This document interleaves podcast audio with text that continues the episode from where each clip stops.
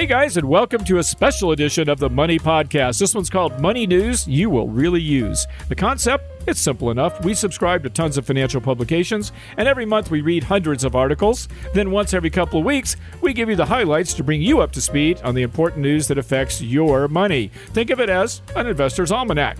In part one of today's show, we're going to discuss where we are now and what's happened in the markets this month. In part two, we're going to go over important news stories. And in part three, we'll go over recent investments that three of us have made. Then, time allowing, we'll answer a listener question or two. I'm your host, Stacy Johnson. My co host, as usual, is the miraculous Miranda Marquit. Say hi, Miranda. Hi, Miranda. Listening in and sometimes contributing is producer, novice investor, and awesome dude, Aaron Freeman. Say hi, Aaron. Hi, Miranda. Let's get the ball rolling. But first, an important disclaimer. We're going to discuss specific investments in this show, including things we've personally invested in. But these are not recommendations because what's right for us may not be right for you. Before you invest in anything, you got to do your own research, you got to make your own decisions. Okay, let's get back to the news. Let's start with where we are now and where we've been this month. And and I have to begin by saying we usually we should have had a show at the very end of December talking about the year uh, that we just went through. We did not have that because I was sick. I had COVID, and so now we're basically in the middle of January. It's January the thirteenth, as I speak. Um, so we did not cover the end of the year. So let, let me do that real quick. So last year, the the uh, stock market Dow was up 19%, Nasdaq was up 21%, the Russell 2000 little little stocks were up 14%. Oil rose 50% last year. The 10-year treasury bond up 65%. That is interest rates on the 10-year treasury bond rose 65% last year. So it was a really good year for stocks. Uh, the the S the S and P 500 was up 27% last year. So really really good year for stocks. Uh, and this year might not be as good. But but let's go ahead and cover. Oh, as a matter of fact, okay. So far January, bring up to date. So so far from the first to the thirteenth. So we're we're in the middle of the market session uh, on January thirteenth. The Dow is down 0.12 percent so far this year. The Nasdaq down 4.45 percent, four and a half percent so far this year. The Russell 2000, your small stocks, down 2.7 percent so far this year. Oil prices up 9% this year. The 10 year Treasury bond is now at 1.723% as I speak. That, makes, that means interest rates have gone up another 9% so far this year. So, compared to what we did in 2021, so far, this year is looking a little dismal. have, have you guys felt the pain? No. Oh, yeah. You're so easy. You're, you're so easily rattled, Aaron, and, and you're just so calm all the time, Miranda. well, I know I'll have time to recover, and uh, and the indexing. I mean, I just I just really haven't. My portfolio is just really not down very much. So. Eh. Yeah, you well, you should have gone up twenty seven percent because you're an S and P 500 indexer, right? Uh, yeah, I usually use the S and P 500. So do you know? Can, may I digress for a minute and tell you something, Miranda, that I just read before we got on the air? Um, sure. You're going to have to report. There, there's going to be a, a a question on their 1040 this year. It's going to be: Have you received crypto? Yes. So you're going to have a lot of reporting to do because you do these little things where you get free crypto, right, from CoinDesk. Yep. yep. Did you read that already? Did you already know about that? Yeah, yeah. Well, and I and I've known for a while. Like, I mean, and I and I sold some of my Bitcoin earlier last year, and so I will have to pay long term capital gains on that as well. Yeah, well, if you if you're like me and have just bought uh, crypto, then you don't have to. You have to. You know, you, you'll say no. You'll answer that question no. But if you have received it as you know as payment or anything like that, or if you sold it, You'll have to answer yes. Yes. Receiving it as payment or receiving it as a reward counts as income. And then, um, yeah. So, so the tax, and it's still a little bit interesting. Um, they still haven't really figured out how they're going to manage NFTs. So that'll be interesting as well because NFTs uh, are non fungible, which means you can't use them as a medium of exchange. And so there are some folks that think that in the next couple of years, um, the IRS is going to come down on the side of them being taxed as collectibles. Um, rather than um, as uh, like the same way that we do stocks and stuff. So it'll be interesting, Interesting. to see. But yeah, I Yes. I am I am my I would say my my accountant is preparing for the mess that will be my taxes. Yeah, it's going to be a mess for you, I bet, because you've done a lot of that getting getting uh, crypto as Um, payment. So, so actually, so that's the interesting thing is uh, I've received crypto as rewards for what I've done, but I haven't Rewards, been, yeah. but I haven't been paid in crypto since 2011. Uh, so the crypto that I received in 2011 with that cost basis of four dollars and eleven cents. Oh my The god! cost basis is is is is much like I mean, uh, yeah, like I I'm, I am going to have to pay long term capital gains, but that's the nice thing. I've had it for more than a year, uh, and so it'll be long term capital gains. It'll be at that favorable rate, um, and so you know, hopefully, it's not going to be too painful. yeah, hopefully. Well, let it. Well, let's do a podcast and go over your tax bill, though. Just it'll be fun to do. When, when you when you pay those taxes, I want to know how much they were. I want to tell everybody. Okay, so anyway, we've got some articles. Have you guys been collecting articles? I've got a whole bunch of them here because I've collected them since the middle of December. So I've got a whole bunch of articles I could read from. But okay, here's a good one though. Let me start this. This is a good one. Barron's, you know Barron's, They're ten top stocks for the new year. Know what they are? Royal Dutch Shell. Remember how oil's going up? Um, Johnson and Johnson, the company is named after me. I wish. Um, IBM, Hertz, Amazon, Visa, Berkshire Hathaway, Nordstrom, AT&T, and General Motors. Any surprises there? Do you guys own any of these stocks? Um, I have Berkshire and I have AT and T. I have Amazon and Johnson and Johnson. I think that's all I own on this list. But I was surprised. I was surprised to see AT and T in there. That's a hated stock by many people. People believe it's going to uh, do well in the 5G world. Yeah, well, they might, but but the stock has been dead in the water for years. It pays a really nice I'm dividend. I'm not though. positive about this, but I, I think Am I I wrong think the about that? company's I think the company's in an okay financial situation too. Oh no, they're in a great financial situation. I'm just saying the stock hasn't done much. Let's see. Right now it's it's uh, about 27, 26 dollars and 94 cents and over the last 5 years it's down. 5 years ago the stock was 41. so so in the last 5 years it has not done well. But maybe it's time. Maybe it's time Well, for Berkshire has been sideways for a year straight now, Has it really? and all of a sudden in the past uh, month, for me, it shot up thirteen percent. Well, well, you know, Apple it it, it has 1.2 billion dollars worth of Apple, uh, and Apple's done very very well. I don't know; uh, they own obviously a whole bunch of stuff, and I'm not really that familiar with the with everything they own. Um, anyway, we'll see what happens. Those that, so that's that's my first article. Um, how about this? December 27th from the Wall Street Journal. Here's the headline: These food items are getting more costly in 2022. Here they are. Let's see. Potatoes, celery, and other heavier vegetables will have higher price tags because of higher freight costs. Wine, beer, and liquor, oh no, we're also Hmm. getting more expensive. That's kind of sad. Makes me want to have a drink. Have you guys noticed more expensive prices at the grocery store?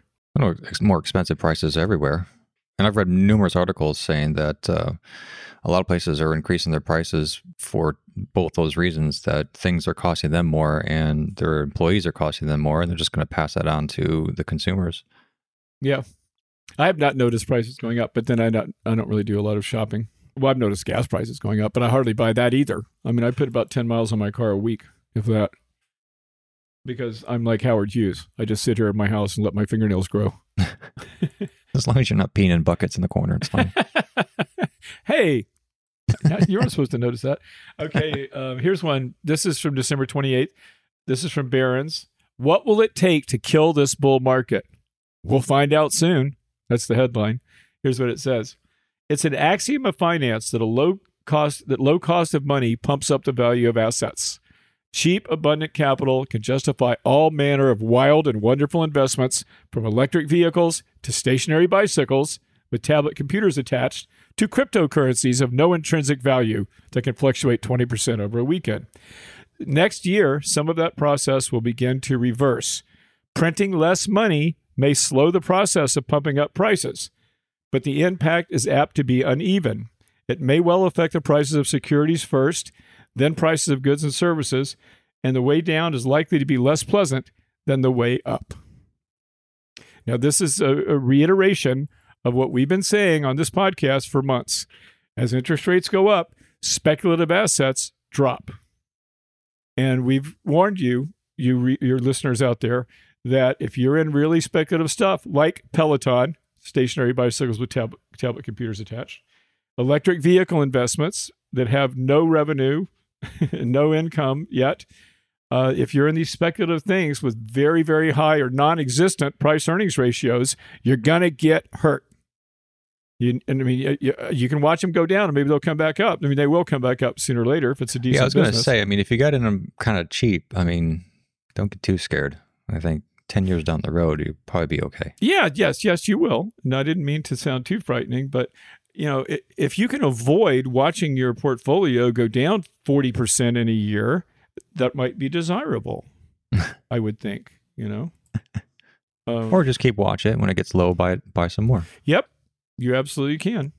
And, and, and I have I own um, we'll go into what we what we own later, but um, I I own one of those uh, PayPal, and uh, it it's, it really does have earnings. Actually, it's trading at about forty times earnings, but you know a high PE stock, and it's gone down like hell. I mean, you know, I'm down twenty percent on it probably, but it's okay.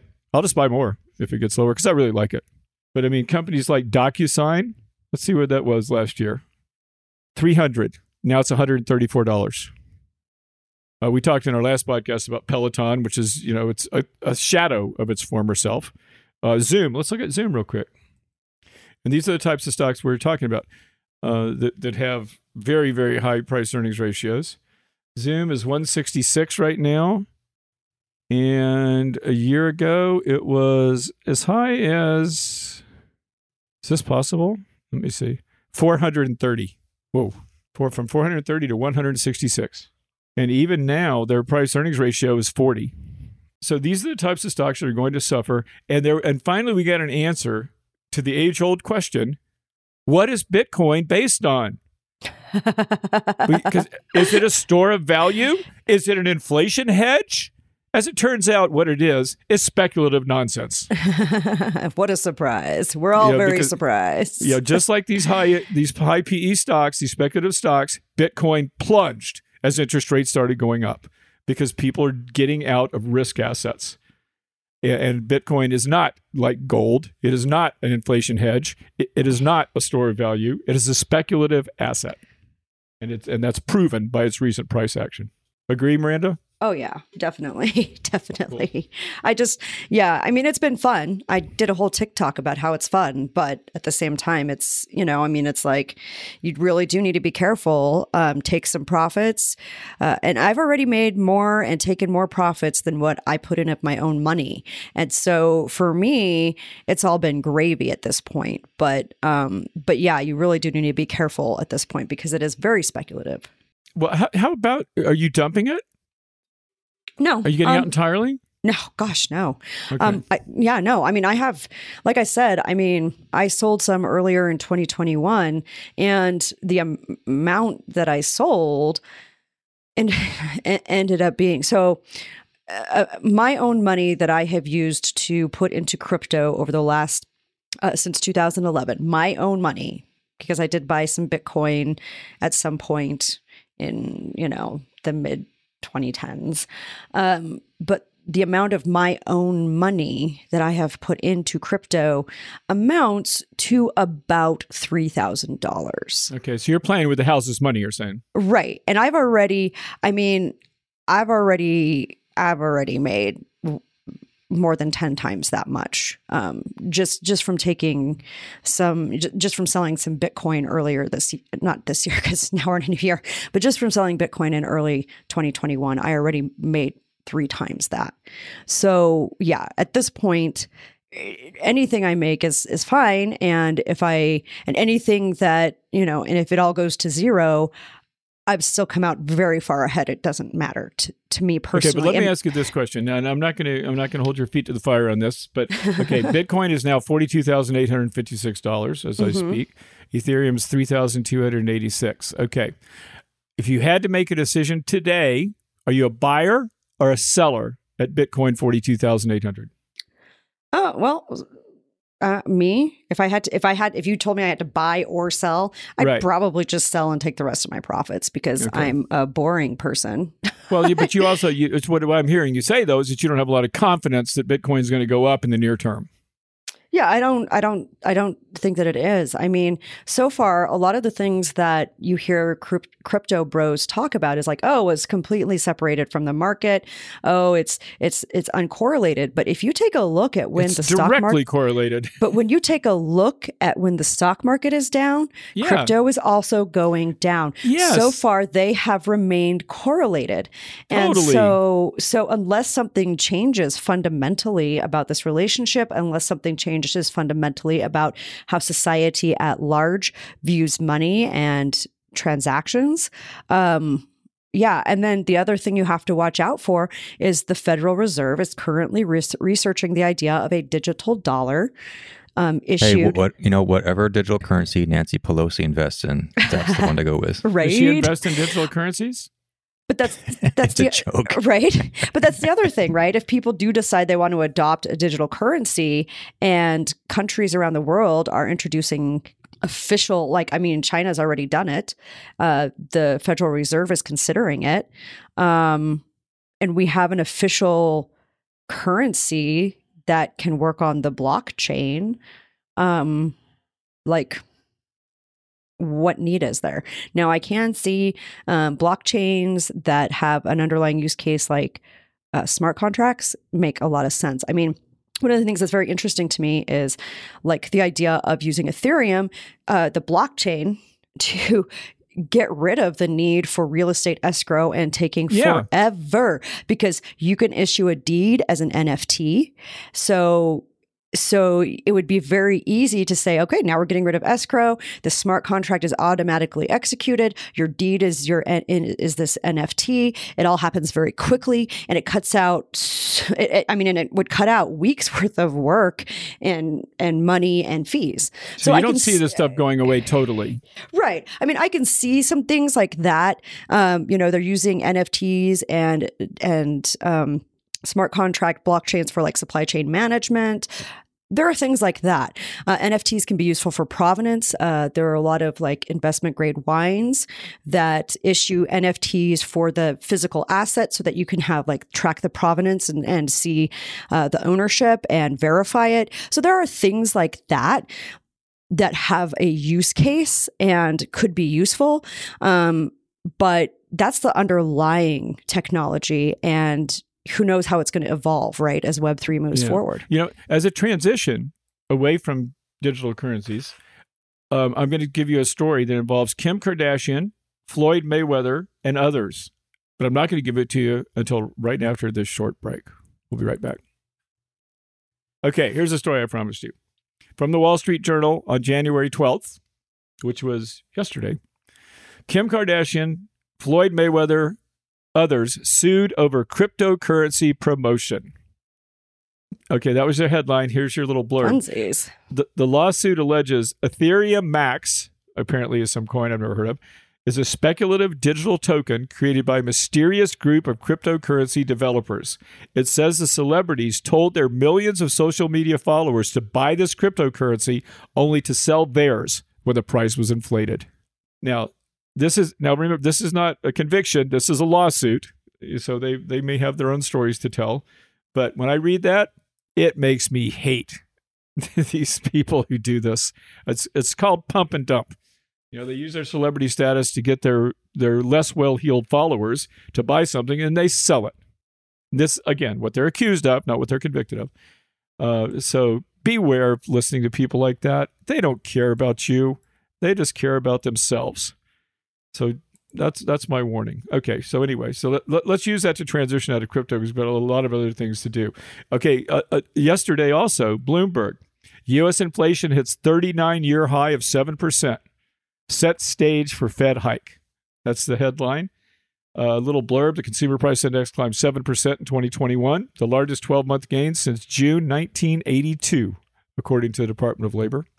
This widely followed inflation gauge rose, rose 0.5% from November. So just in December, it went 0.5%. Um, the the CPI increase was led by higher prices for shelter and used vehicles, food costs, and energy prices. So this is what's going to be the incentive for the Federal Reserve to raise interest rates this year, which they're expected to do. Uh, I think the probability is about seventy percent.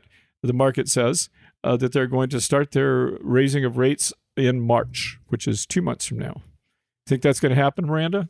Yeah, I mean, I would not be surprised to see it start happening, um, especially if inflation keeps up at the rate it's going. And you know, we we talked on our last podcast about inflation, and we we both agreed. And first of all, let's acknowledge that we thought inflation was going to be transitory last year at this time. We were wrong about that. Uh, so maybe our opinion doesn't matter. But we kind of we kind of agreed yesterday or the last time we did a podcast that inflation probably was going to get tamer uh, th- uh, toward the end of the year.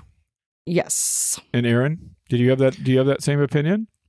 Um, yeah, I think so. And I think we both we all said it. It all depends on on variants of COVID. Yeah, but that's true. That's absolutely true. What do you guys? Let's let's stop and talk about COVID for a minute, even though it's not directly related, um, because we're not medical people, we're money people. But do you think do you think the Omicron is the beginning of the end for COVID? Uh, I mean, I don't know. I mean, pandemics can last three to five years, and this is only year three. And it just, I think it just sort of depends. I, I think Um, it keeps coming back, but I think it's it, it's going to become an endemic instead of a pandemic. Yeah, and it's probably going to be something along the lines of like how we end up with the flu eventually. Yeah. Yeah, and I just had it, and and I had basically flu symptoms. I had a, a mild fever, a uh, little congestion. I just tested positive. I mean, I just, sorry, I just tested negative for the first time yesterday, so I just got over it, and and it wasn't really that bad. And you know, again, this I'm not going to say it's not that bad because the, obviously the symptoms can differ by whoever has it. Um, and I certainly wouldn't wish it on anybody, but you have to say, in the end, though, I'm going on a cruise next week, and I'm glad I had it because now I've got antibodies, you know, and it wasn't that bad. I t- took a couple of days off work, slept a lot, and it's over. Again, not suggesting you go out and get Omicron, but I'm wondering if this is the way this thing is going to end with a fizzle, that everybody's going to end up getting it, and then everyone's going to have immunity from it, and then we're going to have it again next year, like the flu. I, I kind of wonder if that's the way this thing is going to end, but I don't know. It's certainly going to help the market if this thing stops becoming the center of attention. You know what? What's kind of scary to me too is that China is not doing the let everybody get it. Well, we're not doing that either on purpose, but we're doing it because we don't. You know, I live in Florida. We're just not big mask wearers here, and so me and most of my friends. Uh, I'm, going to a party on Sunday. Fifteen people, ten have had COVID. I mean, that's so. My point is, a lot of people are getting COVID here in Florida, at least, and everywhere in the United States. But China, they're still doing the lockdown thing. You know, they, they get one case, they shut down a city of 15 million people. And I just don't see how that's going to work because this seems so contagious. Yeah, and you can't keep doing that. Yeah, and you know, and who, you know who suffers? Uh, obviously, the poor Chinese people do, but also we do because they can't load stuff onto their onto ships and send it here. I mean, you know, the whole economy gets crippled when China is, you know, when, when China catches a cold, the world sneezes. Have you guys done it? No, it's been since mid December since we all got together. Have you bought? Have you sold? Have you speculated? Have you invested? Nope, just stay in the course. My regular automatic um, indexing things that go to my various accounts are just on their automatic thing, doing just going as usual. So, nope, nothing, nothing new for me. Nothing different happening. Just making those automatic um, transfers to my retirement, travel, um, and uh, emergency funds. So. Miranda, if it were up to you, our investment podcast would be one minute long. It would be so boring because I am a boring Just- investor. Can you at least just make stuff up? We can't see your portfolio. Say you bought something. Well, I've been a big proponent of those uh, charging stations for Yeah, yeah, for yeah. uh, battery cars. So I was telling everybody, "Oh, ChargePoint, charge point." So I've lost a ton of money in that because obviously it's one of those speculative stocks that hasn't made any money yet. That's right. Although they're the largest company out there, they're actually putting in more charging stations than Tesla. Wow, really? Um, and, yeah. and as you as you alluded to earlier, Aaron, this is something you obviously don't want to watch it go down, but you're going to hold on to it for the long term. Yeah, I'm holding on to it. I mean, the only thing I think it can disrupt this would be uh, solar cells becoming all of a sudden 90% efficient. You could just put one on your car and you Mm. don't need a charging station anymore. I mean, it's the only thing that could really disrupt this. I just read a big article about that. It, it- apparently, and Elon Musk actually was quoted in the article saying that this is just not a way that's ever going to work because there's just not enough surface area on a car to get charged by solar panels. But you were saying if solar panels got super efficient, maybe. Right. But- um, they've come down. So another one, there's there's a couple of stages. Obviously, there's EVgo. This it's the same as ChargePoint. There's Blink, and there's this other one called Volta. And um, I kind of like what they're doing, so I bought a, I bought some of them today. Actually, oh, you did? Wait, let me look it up. so ChargePoint, these guys are like you know kind of like in the commercial realm where they're trying to get fleets and stuff like that, Uh-huh. and they're um, Volta's got the opposite idea, which is the idea I thought was going to happen, where anybody could have them put in their their parking lot. So uh, Starbucks or McDonald's or uh, uh, Whole Foods or anybody could put these uh, charging stations in the parking lot, and the company and Volta both benefit from the subscription of these. So So you'll pay to get your car charged while you're at Starbucks? R- Right. Volta is basically selling the service to these companies saying, hey, you know, when we put one of these things in your parking lot, people stay longer and they spend about an average of 50 bucks more in your area. And so they're trying to use it as a selling platform. And uh, so I was like, yeah, that's exactly what I was thinking. So I I bought a That's a good Volta idea. for that. Yeah, these things are these things are very speculative stocks. Like the Volta was as high as what's this? Uh 15, 17 in the last year. Now it's Yeah, six about- today. Yep. Uh, Yep. ChargePoint was as high as 45. Uh, now Yeah. it is 15. 15. yeah. So if you're going to buy these stocks, well, if you liked it at 45, you're going to love it at 15, guys. Uh, Right. But as long as you've got uh, what's it called, diamond hands? Is that what they call it, Miranda, when they hold on to stuff? Diamond hands, hodl. yeah, hodl. That's right. Hold on for dear life. So as long as you're going to hold this stuff for long term, what might be a good time to accumulate it. Yeah, I think hold on to it for a long time. And so, like we were talking about solar cells being more efficient. So, there is a material out there called carbon nanotubes that would actually help uh, in the energy sector a, a lot. And f- since the 70s, this thing has kind of been uh, an elusive material to make in, in high amounts. Um, but it's it's like a wonder material for energy. And one of the corp- one of the companies out there that's it's in, increasing its output by quite a bit is this Huntsman Corp. And this has uh, its fingers are into everything from you know uh, creating clothing that could charge your phone just by interweaving this fa- this uh, nanotube structure in your clothes to uh, space exploration. So I grabbed some of them. Now, I've got to kinda- say, nanotube sounds like something your grandma made. Well, it's, it's carbon. It's basically converting carbon to these little little uh, structures of of fine hair, and uh, you know we have a carbon problem on this planet. So maybe we can capture a whole bunch of carbon and make a bunch of junk Oh, out of that'd carbon cool. nanotubes. You know, by the way, though, Aaron, I have to say, because these are really speculative stocks, and somebody's going to be a Very. big winner in the charging points and blah, blah, blah, you know, and, and EV batteries, you know, and all that sort of thing. But since it is so speculative and since there are so many little players, none of whom are making money yet, is that a place where you might put money into an ARK fund? The, um, what's her name? Cathie, what? Um, Uh, Cathie Woods. Cathie Woods fund, and, and you know now see that that was the the biggest. Uh, she runs an ETF of innovative innovative stocks, exactly the kind that Aaron's talking about, uh, and that has done. It was Yeah, as high as 150 last year. Last February, it's now 80, 81. Uh, and if you go farther than that, it was even more. It it got as high as no, that's about it. 156 was the high a couple of years ago in 2021. Um, so, but to me, I would probably be a buyer of that uh, versus buying these individual stocks, even though I'm an individual stock guy, because there's so many of them and they're so speculative. Some of them are going to go out of business. So I'd probably be a, a, a buyer of something like that ARK Innovation ETF. ARK. Yeah, you can find one with a lower expense ratio because her expense ratios are kind right, of is high. it is it high? Yeah, yeah. Well, I might be looking at an ETF for that sort of speculative bet. Uh, and, and and by the way, I probably wouldn't be doing it now either. I don't I don't think this whole thing about rising rates and falling uh, speculative stock prices has run its course. I think we've got more to go here. And even as we speak today, where are we? Let's see. The market is now the Nasdaq's down 220 points, one and a half percent. So I, I I think we've got more to go with this uh, blowout in technology stocks. Now that's not all technology stocks. Apple's doing fine. Uh, Google's doing fine. They're down. They're down some, but they're not down like these other stocks. So, but the stocks without without earnings, without uh, you know a, a proven track record, are going to suffer in the short term. Maybe not long term. Okay, Miranda's done nothing. You bought. Was that all you bought, Aaron? Yeah. Other than that, I mean, everything's sideways because uh, it seems like investors are just moving their money from one sector to the other sector. So it just it, it drops on one end and it raises on the other end. It's just kind of weird.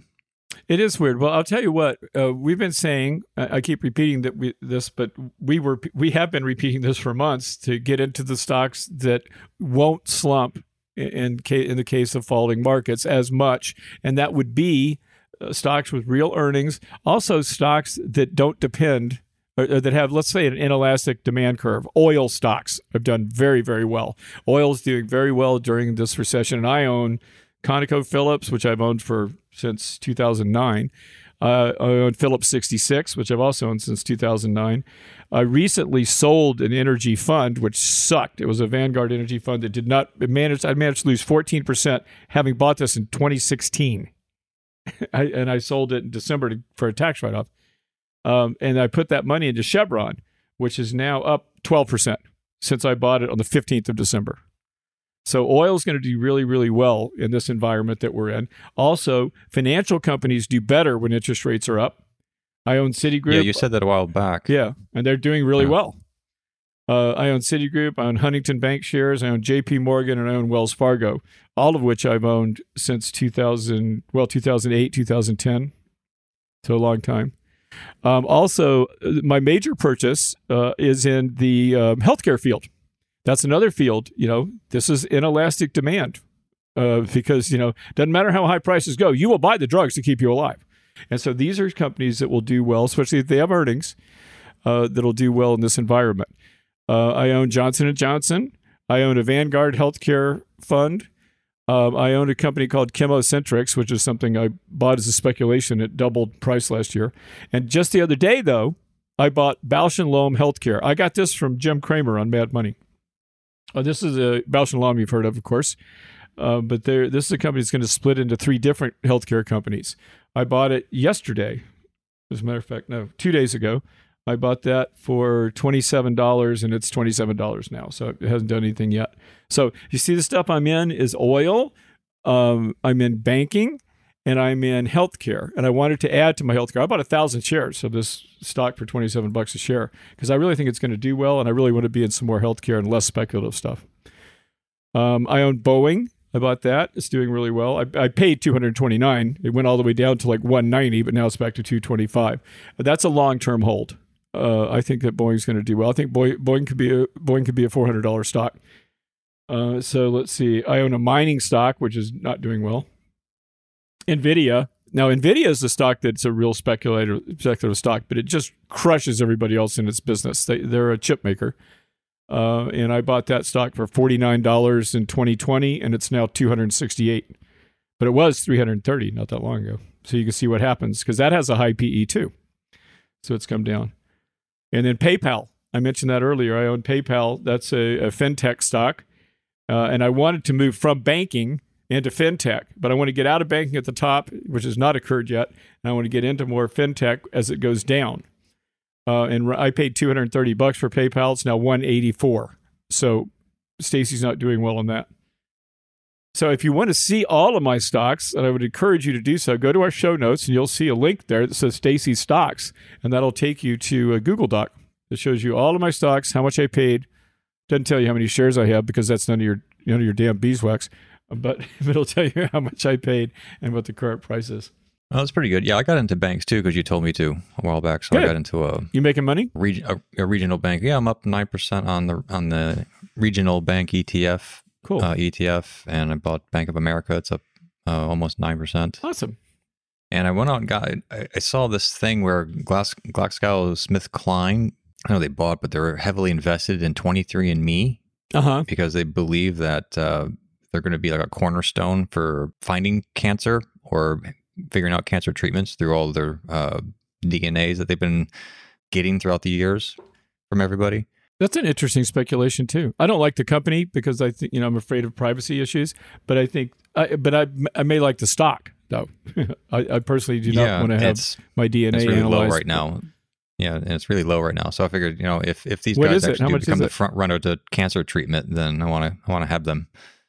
How much is it? Um, 23andMe is down to like five dollars right now. Is it really? Fifty four. Yeah, I don't know if I can even find that. Yeah, I'm not finding it. and it was a high of eighteen. But anyway, that you see see how you are, Aaron. You're really good at that. You buy stocks that are really they're they're, I guess, uh, disruptors. They're they're, they're going to change the world, and I think that's a great way to invest. I think it's really smart. Doesn't look smart right now, maybe you know when this stuff's going down like it is, but in the long term, this is what's going to make you rich. You know, it really will if you if you get the right companies and you hold on. To That's them. the hope. That's the hope. You keep buying all these little five dollar stocks, and maybe one of them will do something. yeah. Make sure you can afford it though, and, and realize how speculative it is. exactly. Okay, do we have time for a question? Let's do a question really quick. Do you, do you have one, uh, Miranda? We do. We have one from Sam. Sam says, "How long should I keep documents, tax, stock, real estate purchases, records, etc., of my deceased parents? All proceeds from their wills have been transferred for years now. I am the only child and received everything. There has there has not been nor are there now any claims against any of their estate. Thank you for your thoughts." This is a pretty easy one. Uh, generally speaking, you want to keep things three years after a person's death. Uh, now, if you have a property that you inherited, you want to keep the records pertaining to that property at least three years after you dispose of that property. Um, but with the exception of things like birth certificates or death certificates, marriage certificates, divorce decrees, blah blah blah. Uh, but but financial documents, you should keep those indefinitely, by the way. But financial documents keep for three years after a person's death or three years after the filing of any estate tax return. So basically, three years. That's what you should be doing. Uh, it, that that coincide with your knowledge of the subject, Miranda? Yeah, that's pretty good. Uh, the only the only difference is is like I mean, just consider um, like with taxes, you know, the statute of limitation is is generally three years unless they find fraud, and then they can go back seven years.